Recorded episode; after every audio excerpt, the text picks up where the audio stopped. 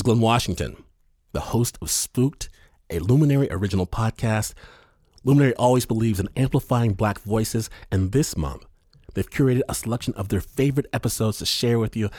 If you like how this episode sounds, you can listen to more by going to luminary.link slash black voices. That's luminary.link slash black voices.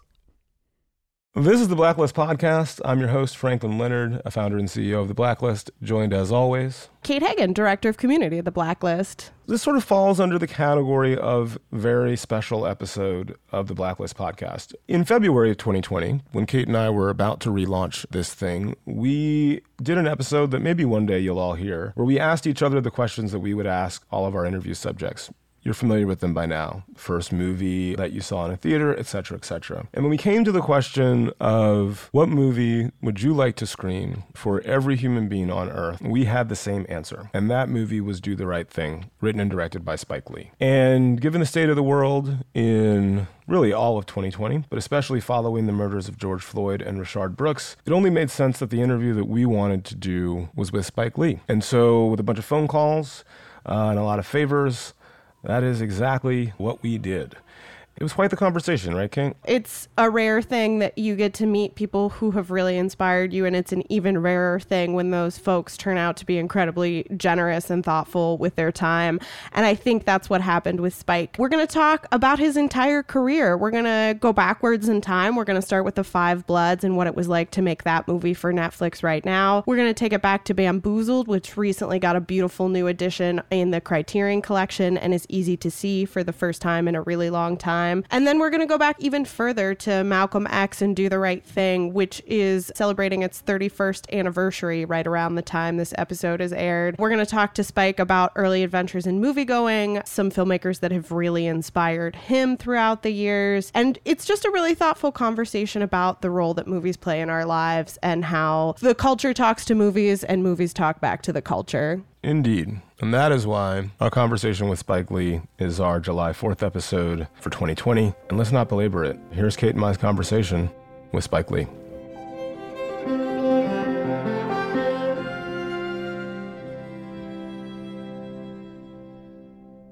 So I'm going to kick us off with the question we open every conversation with, Spike, and that is Can you remember the first movie you ever saw in a movie theater? Well, it might not have been the first film I saw, but the first film I remember, my mother, my late mother, who was a cinephile, took me to see Bye Bye Birdie at Radio City Music Hall. I think it was the Easter show. So that came on 63. So I was six years old. And was that the movie that made you fall in love with film? Or was that a later thing? Or was it an instant like, wait, this is this is what I'm going to be doing? No, I I mean, I don't know what I was gonna do at six years old.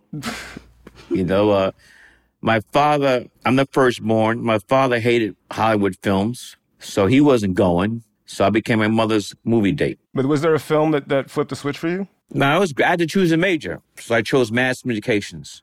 I went to Morehouse College, but my major was across the street at Clark College, which is now called Clark Atlanta University. Great professor, Dr. Herb Eichelberger, who's still teaching there. So it wasn't like you might, you know, these classic stories where this little kid was in a movie theater and he saw Jaws or whatever film it was mm-hmm. and got struck by lightning. That wasn't me. but so when did it happen? But when did it happen though? Right? Like, look, I feel like, look, I grew up in West Central Georgia. I was a black kid. There wasn't anybody really other than you that I could point to who was doing that, even though I love movies. And it took until after college for me to say, wait a minute, this is something I. Where'd you try. go to college? I went to Harvard. We, we, we're gonna we're gonna oh, talk oh, about Pierre. Har- we're gonna talk about Pierre. Harvard Negroes. We're gonna so talk about Pierre Delacroix. Don't worry. Negroes. We're gonna talk about Pierre Delacroix and Bamboozle. Don't worry. I rewatched it for the first time since starting in the industry. I have questions about documentary versus satire, but it didn't occur to me that it was possible until much later in my life. And I'm curious, like you know, you chose mass communications, but when was it? This is what I'm going to do because by by by the time it we have the book, it was, this is this was my mission. But it wasn't like it wasn't a, a stroke. Uh, I didn't I did not get struck by lightning. It was gradual. I mean, mass communications was not only film, it was radio. I had a radio show, WCLK, print journalism, and TV. So that's where it, you know, happened. Was there a moment in your sort of film education prior to, to the gradual decision to work in film that you felt like you actually saw yourself on, on screen for the first time? In front of a camera? No, no, no, no. You in the audience looking at the screen saying, that character is me. Like I see myself on screen for the first time. No. Never. The first time I saw myself like that was Mars Blackmon and She's Gotta Have It. So that was like, Mars is unique. That ain't no one, no one's seen Mars before. She's Gotta Have It. That's that's a fact. And is there a character outside of the ones that you have created and played that you feel like you identify with anywhere in film history? Or do you feel like you are creating out of whole cloth these characters that no one's ever seen before because you've never seen them in part? Well, I wouldn't say no one's ever seen for everything, but but definitely for Mars Blackmon. And uh, that turned to something else. That made history with Michael Jordan. Yeah, man. That built Nike. I mean, to where I mean, it went, we went into the stratosphere. Those commercials that you know Mike and I did that I directed. Actually, that wasn't something I had planned to ask about, but I don't know that I've necessarily heard the story of how that came together and when you knew. Well, when, and when did you guys I'll know you. that it all changed? You, Jim Riswold and Bill Davenport are two executives that worked at Wieden and Kennedy. At the time, even now, Wieden and Kennedy was Nike's advertising agency. Yeah, they're out of Portland, where Nike's headquarters is and they read something about this independent film by black director. They went to see it and they saw Mars wearing Jordans. They saw the scene where Mars on the phone with a big poster of Michael Jordan behind him. And they got the idea to pair Michael with me. Michael just signed a big deal with Nike. He had a director's approval. So they brought the project to, I mean, the ideal of me to Michael. At the time, Mike had never, he didn't know who I was and never heard of She's Gotta Have It. And at that time, Mike could have really gone with big time Madison Avenue directors, Joe Pytka, mean, people like that. I never directed a commercial in my life. And it wasn't until two years ago during the All-Star game, which was a freezing Toronto. I mean, it was cold as a motherfucker. I finally got enough courage to ask Michael if he didn't know who I was, had not seen, seen She to Have It, why'd he choose me? And he said, motherfucker, you wear my sneakers. and I like to say, it's an honor to have Michael Jordan call me a motherfucker. I mean, on several occasions. and the rest is history. I mean, literally, that's, that's the, for the history That's books. the story. I think we're all missing movie theaters right now. So I'm curious, when you go to the movies, where do you sit? Do you have a snack situation? Do you like going with friends? Do you like going by yourself? And what's the setup like at home? Well, I don't go to concession stand and I just try to pick out the best place in the middle and try to get the right space for all the, to get the best sound. And do you also have a similar setup for home? Like, is your. No, no, no. Nah, nah, nah. Martha's Vineyard I do, but not, not here in the city. Martha's Vineyard, we have a, a the theater. I mean, a small theater, but it's theater setting. We're going to move to talk a bit about, I think in this moment, we're all sort of reconceptualizing how we experience movies. And one of the ways we get to do that is thanks to Netflix. So I would like to talk about The Five Bloods. I think one of the most striking things about the movie is the incredible fusion of documentary footage and archival photos throughout. In many ways, this movie feels like a synthesis in all the incredible doc work you've been doing with your narrative filmmaking. I'm wondering at what point do those sort of documentary elements come into your process? Are you, when you're writing the script, are you kind of conceptualizing what images and footage you want to include? Is that something that happens during the editing process? It's a combination of both. Some things were in the script, some things we discovered in the editor room, you know, with more documentary footage was coming to me from my great, great, great researcher, Judy Aley. So it's not either or. That's really interesting. Do you work with a researcher on most films, or is it a kind of yes. case? Oh, yes. yeah. That's something I think a lot of people don't realize is a part of any pro- film I do. Even before I start to write the script, I do research, and that's why I tell my students I'm a professor of film at NYU Grad Film School. Got to do research. Unless it's, auto, unless it's autobiographical and no one's going to know your life better than you, but can you research, research, research? Can you walk through the strategy of the research for the Five Bloods? I mean, look, you've got this movie, arguably the first attempt to sort of tell the story of black veterans from Vietnam. Like, how do you, like, what's the battle plan for the research on something like that? Or is it sort of organic and you just adjust as you get new information? Nah, I have my researcher send me everything you can have. And you're just consuming it all, just processing it all. Yes, have to. Books, magazines, periodicals, documentaries, feature films. I just, I, I, I immersed myself in the Vietnam War. And at what point in that immersion do you begin to put pen to paper to tell the story that you're going to direct? Is there a moment or is it Well, we're, we're getting a little backwards here because this was not an original screenplay by me. right? Kevin Willmott, my writing partner, we did. There's another. There's a the original script was written. This original script was written on spec. Was by Danny Bilson and Paul DeMeo. It was optioned by their producer Lloyd Levin. He brought it to Oliver Stone, who's done some great Vietnam films. Oliver, for whatever reason, decided not to do it. Then they brought it to me. So that was the. That's how the it happened. So you get the script, and at that point, you start doing the research, and then you and Kevin came on to sort of make changes based on the research. I, I'm just trying to get a sense of your process because I don't think that's a question that's often asked of you. Yeah, we made a change. I mean, the, the original script was called Last Tour, and only one of the five soldiers was uh, African American. I was going to ask about the process with you and Kevin when you're working on a script together. Obviously, we can't sort of be in physical spaces together right now, but what's it like for you guys as you're perfecting a draft together? What's that notes process like? We spend a lot of time together. I fly him from he's he's in Kansas, where he's a tenure professor at University of Kansas, KU, the Jaw, the Jayhawks. Jayhawks. And so he's here. You know, we watch stuff, and then he goes back home, and you go back and forth. You look, you've worked with Kevin, and I think one of the, the most fascinating things for me about your long Chi-Raq, Black Klansman, and now this. This is the third one. This is the third one. Five Bloods. But you have a lot of wildly long term relationships with your collaborators. I was going back through and trying to make a list. Obviously, Terence Blanchard, Ruth Carter, Wynn Thomas, and then on the acting. Barry Brown. Barry Brown. My editor, Barry Brown. Exactly. That's what I mean. But like, it, it, you, ha- it's, it's almost like a theater troupe that, that, that sort of moves through all of your productions going back 40 years now. And it's true with the actors as well. I mean, you've literally, you worked with Denzel and his son. And I was looking back at your relationship with Delroy. Arguably, his first big role was West Indian Archie and Malcolm X back in 92. Then he basically plays essentially a version of your father in Crooklyn two years later. Then Clockers. That he play, he plays my father. he plays your father. I, I didn't I didn't know how to say it exactly, but you know. my real life father.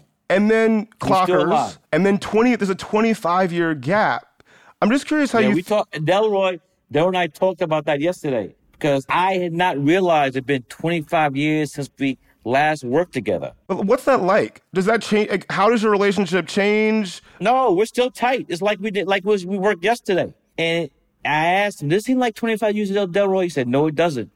That 25 years went quick." But how do you think about I those? did. What I did find out Yeah. in an interview is that was I completely forgotten. I wanted him to audition to be one of the cornermen for Do the Right Thing, Shut up. and he turned the part down. I had forgotten that. Wait, with- fact, with- I don't even remember that. With Frank, with with Frankie Faison, uh, uh, of the three guys, I know which one he auditioned for, but he didn't want to do it. That is wild. I mean, look, his his performances. I mean, I, people are rightly losing their mind for it, and honestly, all all the performances are, are strong. I'm I just, know, but this one, oh Lord, yeah. Did you he went there. Did you did you know that was going to happen before you, you guys got on set? Like, I mean, look, I think a lot of us have been waiting for Delroy to, to get his just desserts for years now. And did you were you like this is the one? Well, here's the thing, though. You can have all the talent in the world, but if you don't get that role, Mm-hmm. all it takes is that role. And he ran with it because I want people to understand Delroy will not just fall off the turnip truck right now. Right. This is what I'm saying though. He's been putting in work for years. yeah. Work. W E R K. so, I mean, he's been working it. And now, you know, whatever reason, this industry is funny. But I am so happy that he's getting his shine, getting his light, his spotlight, getting his acclaim. It's long overdue. Long overdue. And I'm enjoying it as much as he is. This is actually a really interesting pivot to my planned next question, coming back to Bamboozled. So I was rewatching it. Because why? Because you went Because you one of Harvard Negroes? Uh, that is not why per se. you had you had no dreads when you went to Harvard. I got the dreads while I was at Harvard, between summer and uh, sophomore and junior year uh, uh, of, of college. Mm-hmm. All right, I want to see the yearbook pictures. I can send you. I can send you the yearbook I pictures. want to It's see the not. crimson. I want to see the crimson yearbook pictures. It's not. It's not the best look. It, the, the transition was a good one. Let me just say that. Man, I'm just I'm just messing with you. I know, man. no, I'm just look. I'm, but, I'm just messing But with here's you. what I'm. But here's what here's what's fascinating to me about about that movie. Look, I hadn't watched it. I remember seeing it in the theater when it came out in New York. I had not watched it since I started working in the film industry, and I was watch. And and first of all, it's one of the a very small group of your films is not readily available on streaming. I had to go get a copy of the Blu-ray from a, a video rental spot in South Pasadena. How long ago was this? This was this week. Yeah, but you know, we have it just came out of Criterion. That's the one that I got. So I, right, I rented right. that, and I was watching the Criterion interview on the Blu-ray, and you mentioned that New Line just kind of let you make the movie. That like with you had the, you had a, you had a limited budget, so they were just like go do your thing. And I have to imagine it was sort of similar to the making the Five Bloods for Netflix, and they have a reputation for being like, look, this is the deal, go make your movie, all good. And I'm just curious how your views on creative freedom have changed in the 40 years that you've been making film in this industry, right? Like you mentioned Delroy, you can have all the talent in the world, but until you get your, your opportunity to show what you can do, it almost doesn't matter. And I think it's similar for filmmakers. And coming from She's Gotta Have It, where you literally did it yourself without any of the infrastructure, but now having navigated for 40 years an industry that is look, be honest, predominantly white and arguably white supremacist. Have your views on how to use the system, how to navigate the system changed? Because watching Bamboozled for me as somebody who's 15 years in was jarring. And, and, and it felt more like documentary than satire. well, I have Final Cut. That makes it easier. But even still, with Final Cut, do you feel like, I mean, maybe, look, maybe, maybe not. I'm gonna try to answer your question. It's a very good question too, my brother. Even with Final, no one's gonna let you just make a film and they don't get to ask questions. There's always gonna be a discussion because they have comments. Right. And I think I'll be just honest to say I never got a good note from a studio. So with Final Cut, the notes I get that I like, we do. And the notes I don't like, we ain't doing. Right. But without Final Cut, Without Final Cut, you are at mercy of the studio heads. Bottom line. and I, I would imagine that your assessment of their judgment leaves something to be desired as it applies to the kinds of stories you're trying to tell. Well, it always gets tricky when certain other people try to tell you who black people are. So, you know, that, that gets kind of strained. I would agree. Doesn't come up rarely, but Well, you take that head on in there's Bamboozled. something, there's just some things that you just don't know better than me about my people, my peeps. But I think you take that head on in Bamboozled. I mean, you got Rapaport in there being like, you know who number twenty four I 24 mean, I'm not is. yell, I'm not yelling, screaming. I'm just trying to educate. Uh, let me give an example. At the end of Malcolm X, the movie ends with Nelson Mandela, and one of the big studio notes, in addition to the length of the movie, was why is Nelson Mandela in the movie? And it really was an educational moment. I had to tell them Mandela spent 27 years or 27, 28 years Robben Island prison. And he has said many times that autobiography of Malcolm X, as told to Alex Haley, was something to help them get through those years. It's a legitimate question. And I, you know, I just had to let them know because they didn't know. Speaking of Malcolm X, I also rewatched that this week. And I had forgotten that the movie opens over the American flag intercut with the Rodney King beating. And you put So that. this documentary stuff ain't new. uh, it's not new. Kate, But, well, No, I know. I'm just saying the Five Bloods Kate, feels I'm like just Kate, Kate, Kate. I'm, I'm just having Kate, Franklin and Kate. I'm just having fun. we we It's all it's all love. I'm not attacking nobody. oh, no, It's we know. love. We no, know. no, no. It's all love. It's all love. I just wanted to say I felt like the Five Bloods was really like a culmination of all of these sort of filmmaking techniques you've been using for many Valid years. Valid point. Valid point. You were on point. Wait, but I want to go back to this American flag intercut with the Rodney King beating, right? Because then you have the murder, the murder of Radio Raheem by a cop with a chokehold. Right now, we're all watching videos of the. Hold up. can I gotta say something Yeah. first. The NYPD chokehold murder of Ray Raheem. Ray Raheem is a fictional character, Right. but was based upon the real life chokehold murder by New York City Transit Police of a graffiti artist Michael named Stewart. Michael Stewart, which Right. took place in 1983. Him and Basquiat were tight. and Eleanor Bumpurs, and, and it was and it was also a reference to the Howard Beach. Other bumpers. Oh, there's a whole bunch. Yeah, yeah. But I think, and, and it's interesting because here we are, 35 years later, 30 years later, we're watching the murders of George Floyd Since what? since uh, since Do the Right Thing. 30? What? It's 31 since Do the Right Nah, Thing. that came out. 80, 89, it'll be 31 years, June 30th. right? We came out the same day that of Tim Burton's Batman. That's wild. Wow. Same day. It's a That's good Friday crazy. night at the 30th, movies. ni- 1989. Another song like, get the fucking drum. I'm not Chuck D. Nowhere near. So we're watching the video of murders like George Floyd and Rayshard Brooks now, right? And these are real people, and we're watching the videos. You've referenced previously, right, that people used to trade lynching photos like baseball cards. The first Hollywood blockbuster was Birth of a Nation, which you famously responded to with The Answer, which you made in your first year at NYU, which was 40 years ago. But hold on. Yeah? The first scene in BlacKkKlansman Right. has one of the most famous shots shots in cinema history, where Scarlett O'Hara is walking through all her dead and wounded Yep. rebels, and then it a big tracking shot that ends on a tattered, torn stars and bars. Fuck that flag.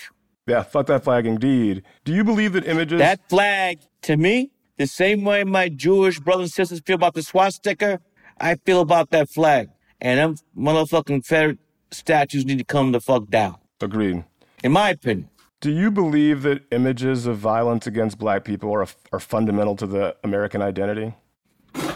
Since 1619, I was literally going to mention. I was going to. I was going to mention the hat as part in- of the question. it, when the first ship landed, but I, I, Jamestown, I just wonder. Those are images that recur because you are making films about the American experience and the Black American experience. And I'm just curious your thoughts on the extent to which these images. Because again, like you said, you were you were commenting on the murders of Michael Stewart and Eleanor Bumpurs and Howard Beach.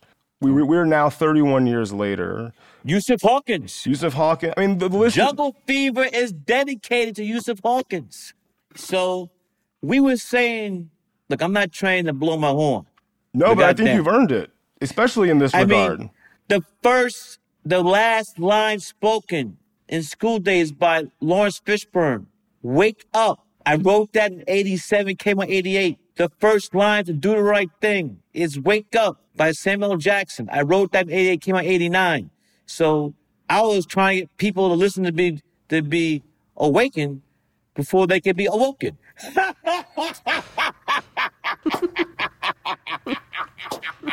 it's true. but here's but, so so. But here's my question about that, Spike.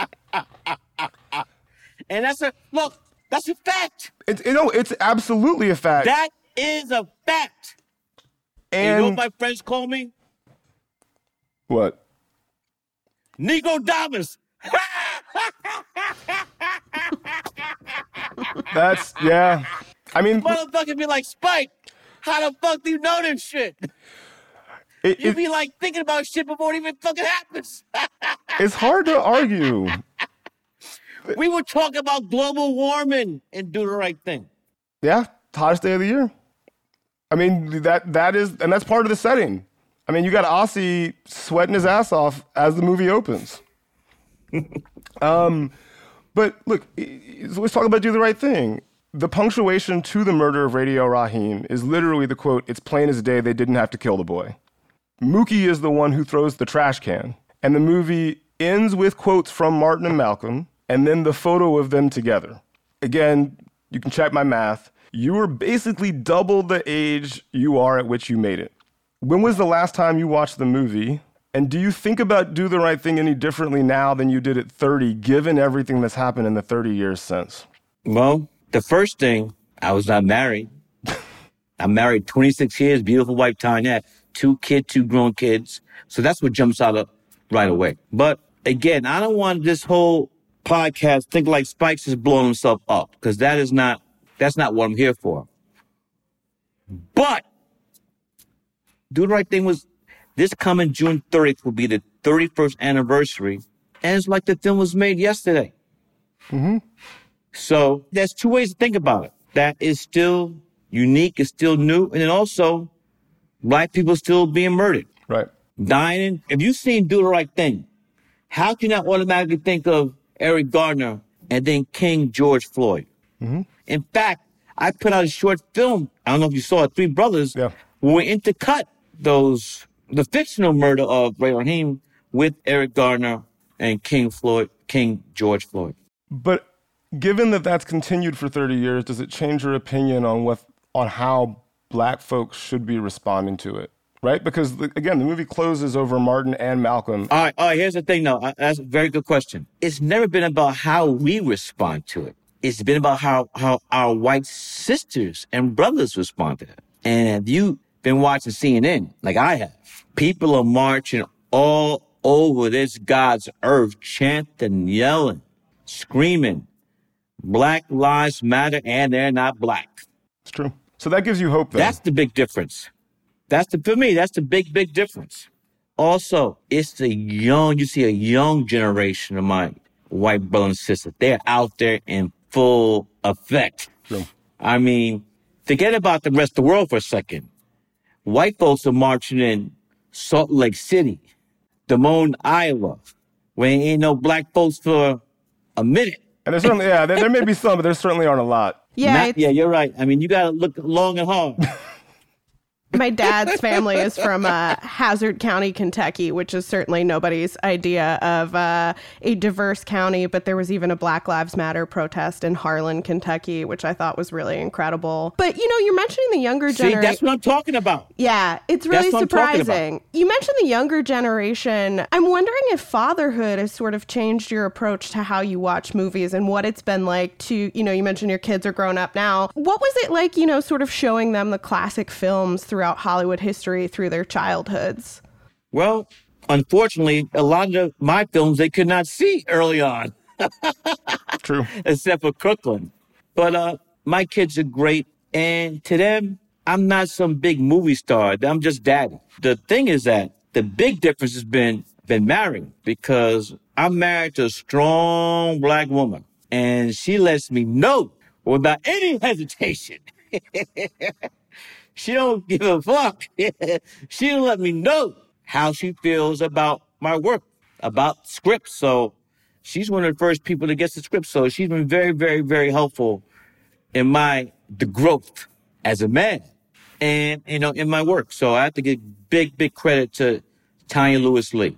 Shout out to all the moms and wives out there who are supporting and, you know, making lives in the arts, not just for you, but for your entire family. Shout out to all the moms out there. Yeah, thank you for saying that. Because mothers and wives, you know, they're, they're, I mean, they're doing stuff that you don't hear about, but they be working on their husbands. Because they know their husbands are like in development. a work, a work in progress. So like you, I'm going to co-sign what you said, Kate. I'm going to what you said. Shout out to all the wives slash mothers who are working hard on their husbands. Giving some good studio notes. Yeah. Cause I know. Cause I know. They're like, motherfucker, you did what?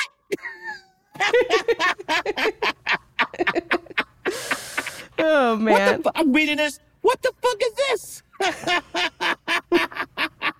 Oh no, we're talking about this. You got to have those people in your life to check you, though. Oh. I think we've all Hey. met people who have nobody around Look. them to be like, don't do that. And then look what happens when somebody. we all need it. yeah. And then I like to say this though, because but when you when it's from somebody that's your partner in this serious business, when somebody's your partner, your wife, the mother of your children, you know it's coming from love.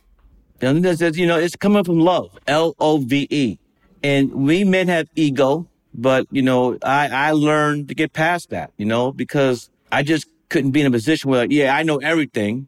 When the fact remains, I didn't know everything. I still don't know everything. And if I was a five percent, I'd say, you know, we gotta be listening to our earths. Cause the earth, they be knowing. the five percenters. Oh man. And those who don't know, oh, Google, Google a five percenter. Mos Def was a five percenter in Bamboozle. Yeah. And all, even the Mau Mau, even the Mau Mau's felt like dead on. It could could like that could be, you could make that right now, and it would be the same commentary. You know a film that could be made, made right now too? I don't know if you ever saw it, Drop Squad. Oh yeah, that's been a minute. Yeah. Yeah. Yeah, mm, check it out. I'll go. I'll go recheck that out. Speaking of movies in the canon, I was thinking about that great list you put out in 2013 of 100 films that every aspiring filmmaker should see. It's a really incredible primer, not just for people who want to make movies, but anybody who loves movies.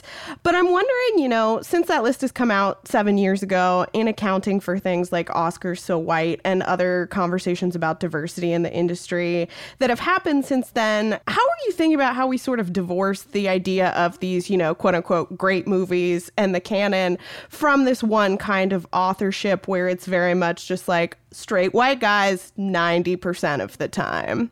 Well, that's a very good question. And you reminded me that list has to be revised. And it was never meant to be public. That list was for my students. Really? And somehow it got out. So thank you, Kate. You're doing a great job because you're making, you're reminding me of stuff I got to do. Quick little to do list. because uh, school, if I do decide to go back, you know, in the fall, NYU, I, gonna have to, I have to revise that list. And, and it just brings me to something else. I show Birth of a Nation to my class. I don't think that work should be racist as it is. I still think it'd be seen. You just you have to put in. Here's a, here's my problem with with when they screen when they showed Birth of a Nation when I went to NYU. They never put it in any historical context. What they left out, no matter in, in addition to the great just film grammar that D. W. Griffith, you could say, invented, we were not told that this film brought the KKK back from death. The KKK was dormant. This film made the KKK rise from the dead, and consequently, black people were lynched, were murdered because of the film. That was not taught. So when you're going to show that film, you got to say that. I think Gone with the Wind should be shown. Put it. Look, very funny story. I went the first time I went to see Gone with the Wind was a fourth grade class trip. Wow.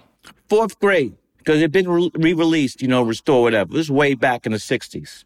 No one's pulled the black kids aside to talk about imagery of Butterfly McQueen and Hannah McDaniel. Hattie, look, she didn't have a choice. Her famous quote, better play maid than being maid. That film should be shown. There are schools here in America still have banned one of the greatest American novels ever, Huckleberry Finn, because of the word nigger. That's that's crazy. So that's that's my ideal about you know we just use because there's a there's a bad uh you know horrific image. It's just like we no one can't see it anymore. We can't discuss it just because sure that's not an endorsement. You could you know have critical analysis of those images, the effects of it. I mean, so much stuff could come out of it, but just the race. It's funny thing. We were doing you brought up Bamboozled. When we were doing Bamboozled, we found Bugs Bunny and whiteface. I mean, Bugs Bunny and blackface. Yeah. Warner Brothers said, "Hell no, you ain't getting that," Well, I mean, because that shit was in the movie. We found a cartoon, Bugs Bunny and blackface. was was this going to be part of the montage, or was this going to be separate from the montage? Yeah. Yeah. Bugs Bunny. They did not give that up. Well, and I mean, lest we forget that Song of the South just sits in the vault, and another movie that like would really benefit from historical context and analysis, and like having some folks talk about it rather than just like keeping it secret, and then it's like this object of fascination, which is much worse than if you could just see the movie and talk about the movie. And let me give you another example. Here's the critical thing. I'm not naming any names, so just, and this is a very, very personal decision that people have to make individuals. Can you admire an artist's work and not admire the artist? What's your take on that? That, that shit is complex. Absolutely. How do you think about it? I think I, th- I think you're right. It's It everyone depends- has to make the decision. Everyone has to make their own decision. Leni Riefenstahl. I mean, Triumph of the Will. All that stuff at the end of Star Wars, that's where it came from. Right. She worked hand in hand with Goebbels, Hitler. You watched the end of Triumph of the Will, all that stuff at the Star Wars, that's where it came from. Leni Ryan, I mean, she's a great filmmaker. Now, the fact that maybe she said, you know, you can believe it or not, whether she was a Nazi now, but she worked for Goebbels and Hitler. So it's up for me it's, it's up to the individual to say, can I make that separation? I want to ask one more sort of big aperture question, and then we'll sort of head to the speed round, uh, if you will. But I was flipping through one of my three copies of Spike Lee's Gotta Have It this week in anticipation of this conversation. And, and towards the end of the journal, I would also say that everyone who wants to be a filmmaker should read this. Like on the list of required reading, the experience of your making that movie at that time. That's why I, wrote. Uh, that's why I wrote the book. It was the thing that I read first when I thought about working in Hollywood, and it was the thing that inspired me to do it in part look in part because it's a, it has a happy ending right? Like there you could there are many many other versions of make, of doing the independent uh, film thing that don't have this ending that maybe would have led me to just go be a lawyer like my mom wanted. Towards the end of the journal section uh, you're at Cannes. Oh, did your mother want you to go to Harvard Law School too? I think she wanted me to go to Yale Law. I don't. I don't know. She just wanted me to get a graduate degree. I don't. I genuinely. I don't think she you cared. Should never mention you went to Harvard. To I. I know. Well, look. I think it was just any graduate degree. I think if I if I came back with a graduate degree from literally anywhere, because I think I'm the only one of my siblings that doesn't have one now. Uh, I think that's the floor. It really doesn't matter the name of the mm. school at this point. But there's a you basically you write a paragraph about the film for Olivia Jahan to introduce it at the Cannes Film Festival, and that paragraph ends. In the history of American cinema, too, too often black folks have had, had to rely on Hollywood to tell our stories. I'm determined to change that, even if it's only in a small way. We shouldn't have to rely on the Spielbergs to define our existence. Blacks have to produce their own films, period. That was March 20th, 1986. And I'm curious if your thoughts on that have changed at all over the last 35 years? Well, number one, I like to say I have nothing but respect for Steven Spielberg. Fair. And I, I certainly didn't read you know, that as, uh, we, as anything no, no, no, no. Look, yeah. look, it's all love. You know, I might look. I'll be honest. I've I've said something stuff you know about his films in in in in you know the past, and as far as black folks, if I had to take it back, I would. You know, and and uh, I said a lot of stupid stuff.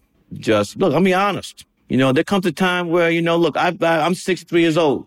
And, and, you know, I've been married 26 years. And Tonya's, you know, told me again and again, you have to just shut the fuck up once in a while. I mean, I've been listening. So I just want to say I had nothing but love for Steven Spielberg. You know, he invited me to the set twice this past summer to visit him on West Side Story, where I was sitting next to him in front of the monitor. So I got nothing but love for Steven Spielberg. Great, great, great filmmaker and uh, I can we were I consider him a, a, friend. Well, I'm curious not about the Spielberg of it all. I'm interested mm. in the need for black folks to produce their own films and the extent to which but we have we to have we have the to resources. tell them story. Right, but my question is is like to the we have to tell to what extent do we have crook, the resources we have to, tell to do stories. It? Like, can we do that without Hollywood? Hollywood being sort of this like you know conceptual yeah, I mean, I mean, first of all, we have to realize that film is a very risky business very, you know, very, very risky. So right away, that's a hurdle. And there, we, I think we gotta have like, we gotta be like the, the, the old San Francisco 49er, you know, you have a running game and an air game. So we gotta be working inside the system. It doesn't have to be one thing. We cannot be one dimensional. Right. Now, I was a big football fan before the NFL messed over my brother, but in any sport, if you're one dimensional, yeah, they shut you down. That's it's it. not going to work. Yeah. You gotta, you got, your shit gotta be multidimensional because if you're only doing one thing, they're gonna stop it. Yeah, yeah, you gotta, you gotta have multiple weapons. Look at a film, you gotta have at least if two. If you only do one thing, that ain't gonna work because people are watching film. you gotta be able to have some surprises, some kinks, and, and mix it up. So we have to be able to navigate inside of Hollywood and outside. It's not an either or thing. And then it brings it back to you brought up the end of Malcolm X with the two quotes. And there's, there's, oh, this film is going to be 31 years, 31 years old and people have still today misinterpret that ending. And the misinterpretation is this, that Spike Lee was saying, you have black folks, you have to choose Dr. King or Malcolm. No, no, no. Before It's been documented. Before Malcolm was assassinated, these two freedom fighters were trying to find a common ground. They both wanted to get to the same destination, but as my mother told me at a very young age, black people are not one monolithic group. We don't think alike. Dr. King and Malcolm did not think alike, but they both wanted freedom for their people, freedom for the world. They're different routes. And then after the quote, we showed a picture, which you talked about, uh, the only picture of them ever taken. Yep. This, this is the only picture taken ever, ever, ever, ever, ever between these two guys. And they are smiling. They talked on the phone, but this is the only time they were ever together. Now, why would I put this picture at the end of those two quotes if they if I didn't think that they were brothers? And also, this picture is the postcard that Smiley Yeah. is selling throughout the whole movie that he colors. And it's the the, the These photo. are two great human, humanitarians, both assassinated. And it's the photo that Smiley puts on the wall after the pizzeria burns. The first the first Yes. photo of black folks on that wall.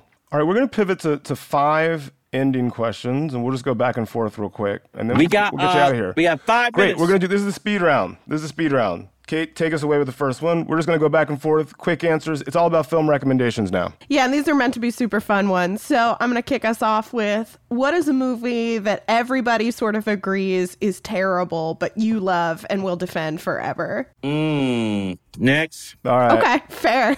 Single single movie moment that you expect to stay with you the longest that you yourself did not create. That's a very good question because it has a lot to do with this movie.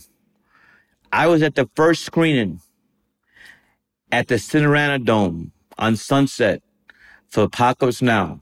Wow. It was a 12 noon screening. That summer, in May, I graduated from Morehouse. In the fall, I was going to my first semester in NYU grad film school. My classmates were Ernest Dickerson and Ang Lee. And that summer, I was lucky enough to get an internship at Columbia Pictures. So I was at that first screening, Cinerama Dome, Sunset Boulevard. And it's funny. Every time I see Francis Coppola, he says, Spike, you told me that fucking story. You know, oh, wait, wait. He says, Spike, he, he doesn't curse. Spike, you told me that story a million times already. I said, Francis, I'm sorry. But that was one of the biggest cinematic moments of my life. All right, all right, all right, all right, all right. True story. Francis and Spike, you told me this a million times. It's amazing. And another thing was Scorsese. Every time I see Marty, Marty, my mother took me to see Mean Streets. Spike, you told me that a million times. so both of those guys, when they see me, they say, "Oh no, here comes Spike."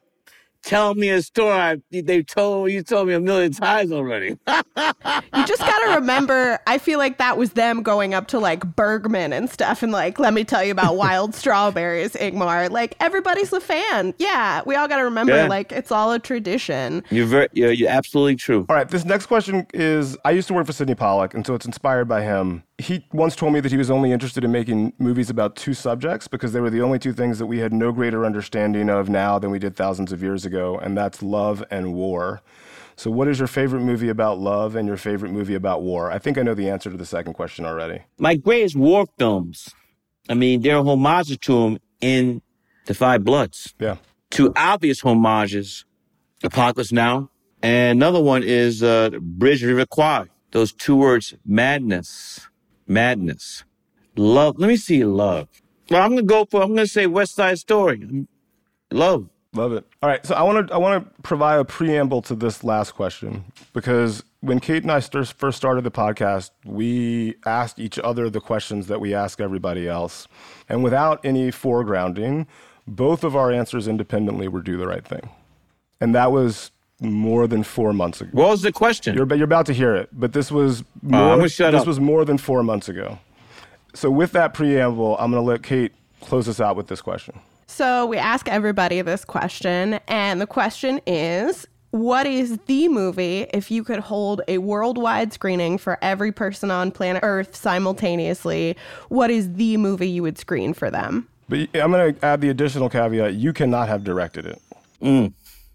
Now I, I get in trouble with questions like this. This is about love, though. I know I'm still trouble, you know, when I, I know these people and when I Spike, was up? You gonna say my film? Well, let, can I say this? Can I answer as a be from a deceased filmmaker? Absolutely.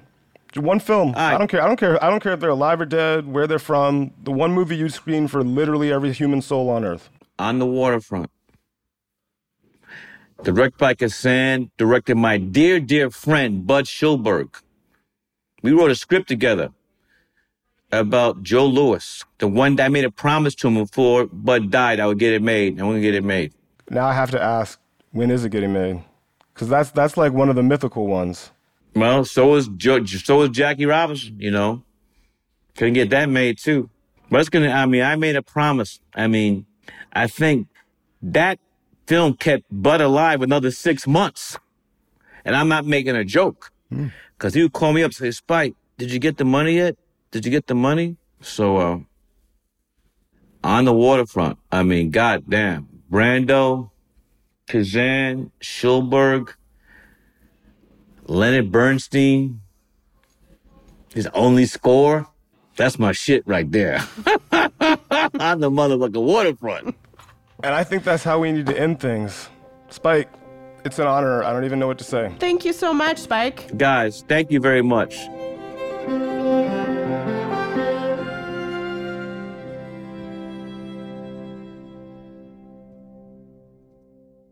From Luminary, the Blacklist podcast is a production of The Blacklist and Ninth Planet Audio. Our executive producers are me, Franklin Leonard, Kate Hagen, Han Sani, and Jimmy Miller.